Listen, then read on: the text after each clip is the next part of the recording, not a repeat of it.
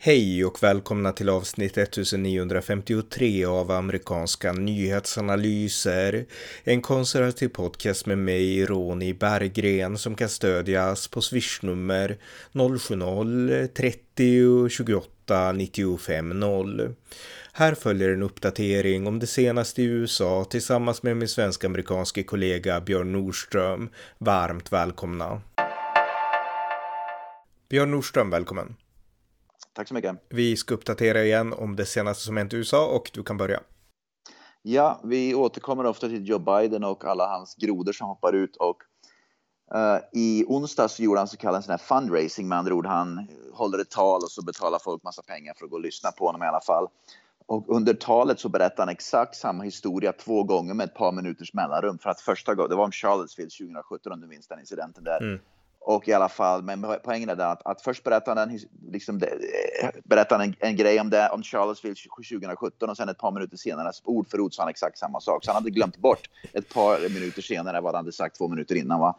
Och det var många då, även journalister men även republikanska politiker då, som gick ut och sa att det här är liksom standard nu för Joe Biden, att han inte ens vet om vad han pratar om. Så det börjar bli ganska, det, det, börjar, bli, det börjar bli rätt patetiskt faktiskt. Ja.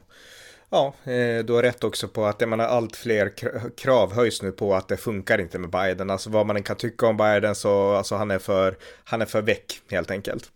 Ja, absolut. Samtidigt så läste jag också en artikel om, det var ju politiker som handlar om att eh, det fanns en progressiv, Progressive Now heter de, som vill göra Biden cool på internet och deras idé är att göra ja. massa memes, alltså istället för att visa Biden så ska de göra memes och saker och sen ska alla som är demokrater få liksom connecta sig via en app och sen kan man snabbt flasha ut det där, alltså man har en bild av Biden där han ser stilig ut och så står bara ja. i skrift ett citat. Så man försöker liksom på något sätt kompensera att han är som han är i verkligheten genom att skapa en image eh, viralt och online av honom. Ja, ja, ja, mm. men det jag, jag, jag, jag, blir mer och mer tveksam över att han kommer att bli presidentkandidat till slut faktiskt. Men å andra sidan så har ju inte Demokraterna någon kandidat som, är liksom, som står i kö och tar över om han hoppar av. Så att det, är liksom, det verkar inte finnas en plan B där för, för Demokraterna. Nej, nej, precis. Ja, något mer?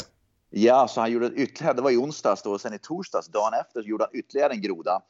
Eh, då var han i kongressen och då höll han tal inför, så kongressen är uppdelad, de har vad kallas för caucus, det är sådana här grupper typ, där de finns en grupp med bara svarta, en grupp med latinamerikaner, en grupp för kvinnor. Det finns olika, man delar in liksom, i olika grupper då. Och i alla fall så då höll han ett tal och, och berättade om det är fantastiskt hur ni den svarta gruppen då är, vad duktiga ni är och så vidare och så vidare. Men problemet var att det var inte den svarta gruppen han pratade inför utan det var latinamerikanska gruppen han pratade inför. Så att han stod och berättade för latinamerikanerna hur duktiga de svarta är i, i kongressen. Vilket var helt fel. Han skulle egentligen ha sagt latinamerikaner, men han sa fel där. Så alltså, det är liksom varenda dag nu alltså. Ja, ja. Var, alltså varje presidentval är det så här att de reser runt till otaliga, alltså när det är intensiv slutspurt i kampanjen och kampanjer i olika städer och då kan vissa kandidater säga fel ibland. Jag tror Trump sa aldrig fel, kanske någon gång, men jag tror inte det. Eh, men då kan man ju ha lite förståelse för okej, okay, du är en stad en timme, så åker du till nästa stad nästa timme och gör så hela tiden liksom. Men i ett tal så ska du veta vem du talar till liksom. När du håller ett tal på ett specifikt, liksom, eh, ja, inför en specifik plats på det sättet. Jajamän, jag kommer faktiskt ihåg, det här är något helt annat, men jag kommer ihåg den svenska kungen var jag växte upp i Hagfors. Jag tror det var 70-talet någon gång när svenska kungen var där då.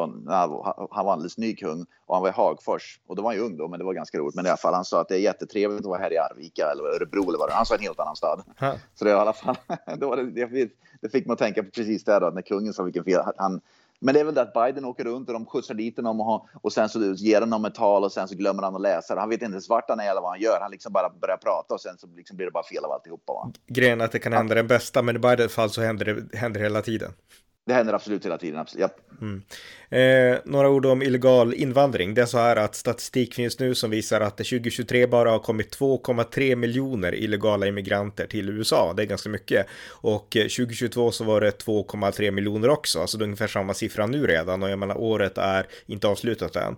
Eh, år 2021 så var det 1,7 miljoner illegala och 2020 när Trump fortfarande var president så var det bara 500 000 ungefär eller 450 000. Så att yeah. en gigantisk upp uppgång av den illegala invandringen under Biden, det vet vi redan, så det är ingen nyhet. Men nu har ändå eh, Biden-administrationen förhandlat med Mexiko yeah. om att eh, Mexiko ska skicka tillbaka de illegala immigranter som finns i de mexikanska gränsstäderna. De finns ju där som yeah. väntar dem på att gå över till USA. Och nu har det blivit ändå en deal mellan USA och Mexiko att Mexiko helt enkelt på, från sin sida ska deportera de här tillbaka till sina hemländer i Latinamerika.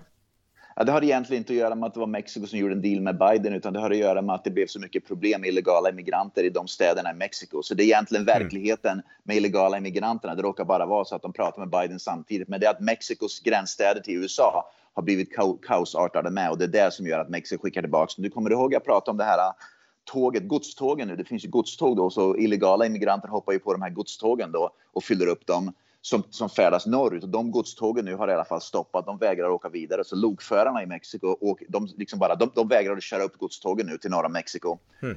Och just för att de, de godsen som de kör, det slutar med att det är bara massa illegala immigranter som är på dem. Va? Så att gods, gods, de här lokförarna helt enkelt är inte bekväma längre med att, att transportera gods till norra Mexiko. Så det påverkar hela det mexikanska samhället, den illegala immigrationen med. Så det är egentligen det som gör att Mexiko helt enkelt uh, vill sätta stopp för det här nu och skicka tillbaka dem. Och på tal om det. Så, uh, så det beror alltså på om svara om sig själva, inte på att man bryr sig om det som händer i USA? Precis, mm. precis. Det är ju lite grann som, tittar vi på till exempel det som sker i New York City. Eric Adams, borgmästare för New York City, han bryr sig inte om det som händer i USA egentligen. Utan det var först när han fick massa illegala migranter till New York City som han började bry sig om. Därför att då hamnar verkligheten på hans bakgård. Innan dess så struntade han i vad som hände i övriga USA. Framförallt i Texas, Arizona och så vidare. Och så vidare. Det är Mexiko med. Så länge det inte var ett problem i Mexiko, då bara, liksom att, då bara skickar man över dem över gränsen ungefär. Men nu blir det ett problem i Mexiko med därför att det blir så, blir så många. Va? Och då helt plötsligt börjar Mexiko agera. Och eh, ge ett exempel. Det finns en stad i, i, sydvästra Texas som ligger på gränsen mot New Mexico som heter El Paso. Den är ungefär, jag tror staden har kanske en och en halv miljon, lite större än Göteborg kanske, men typ Göteborgs storlek. Mm. 2000 illegala immigranter per dygn tar sig in i El Paso och söker uh, asyl där. Och eh, El Paso, har liksom, de sa rakt ut, borgmästaren som är demokrat sa rakt ut att vi kan inte hantera det här. Vi är liksom körda, i, liksom, vi är körda i backen nu därför att det, det är 2000, vi, vi, kan inte hantera 2000 illegala migranter per dygn som kommer till El Paso, Texas.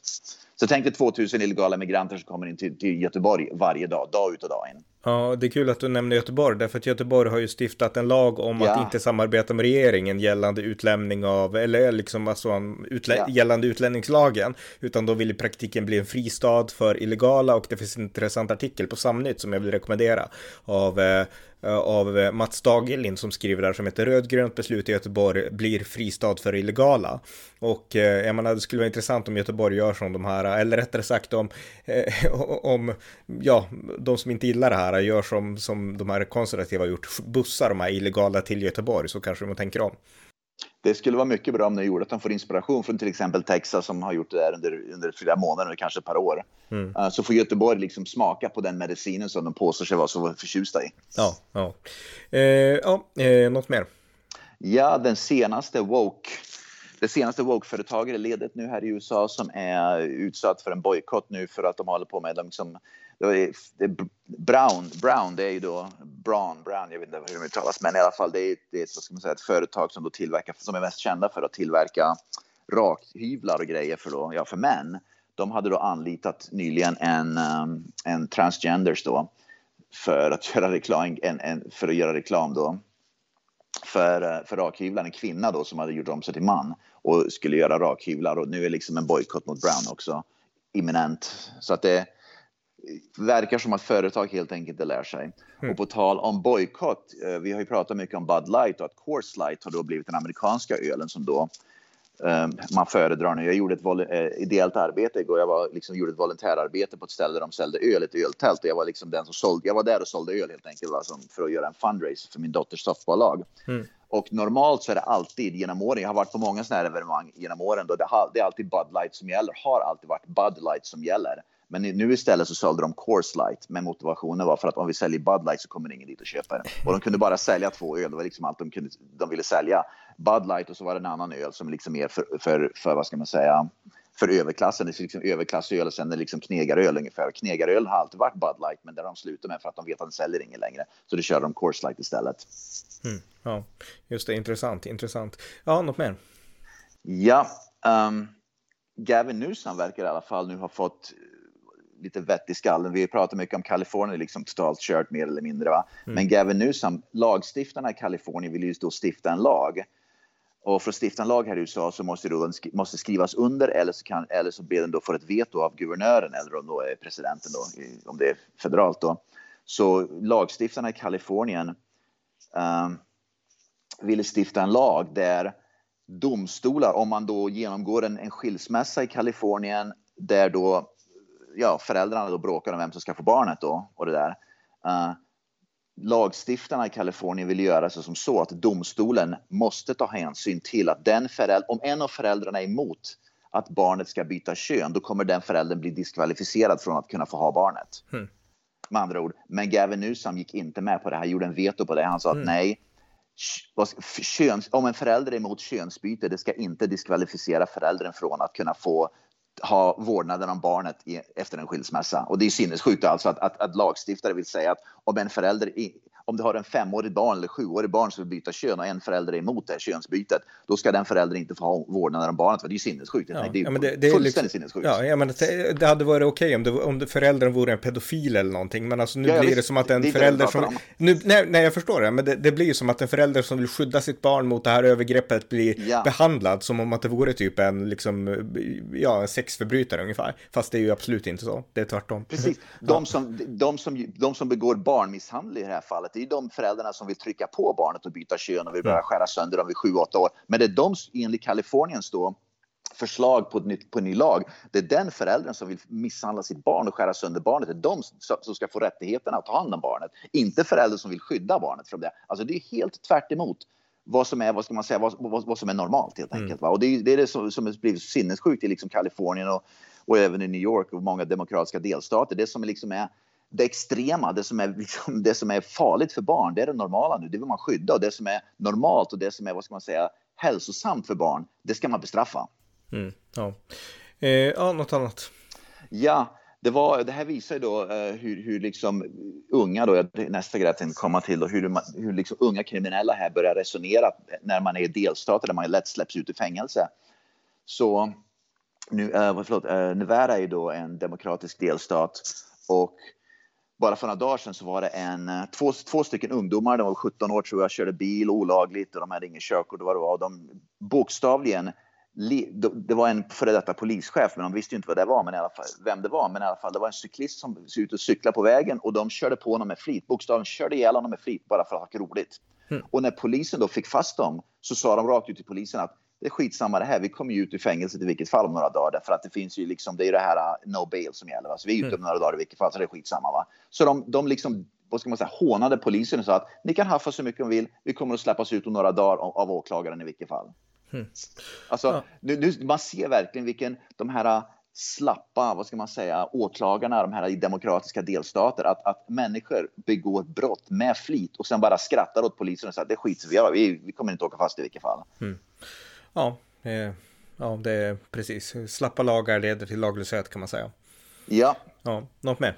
Ja, det senaste, det var en opinionsundersökning nu, för, bara för några veckor sedan, en opinionsundersökning så låg Biden och Donald Trump i den här hypotetiska match, liksom rematch då, om de ska bli då presidentvalskandidater uh, mot varandra. De låg ungefär lika. Den, de senaste undersökningarna visar att Trump ligger nästan 10 procentenheter över före uh, Biden. Så det verkar som att Trump blir allt, får allt större stöd gentemot Joe Biden. Och en stor anledning tror jag, det finns två olika anledningar. En det är att det går så, det, det, många har det så dåligt i USA nu. Det är liksom bara mm. punkt slut. Det, spelar, det går inte att försvara Joe Biden och Kamala Harris och presidentskapet längre.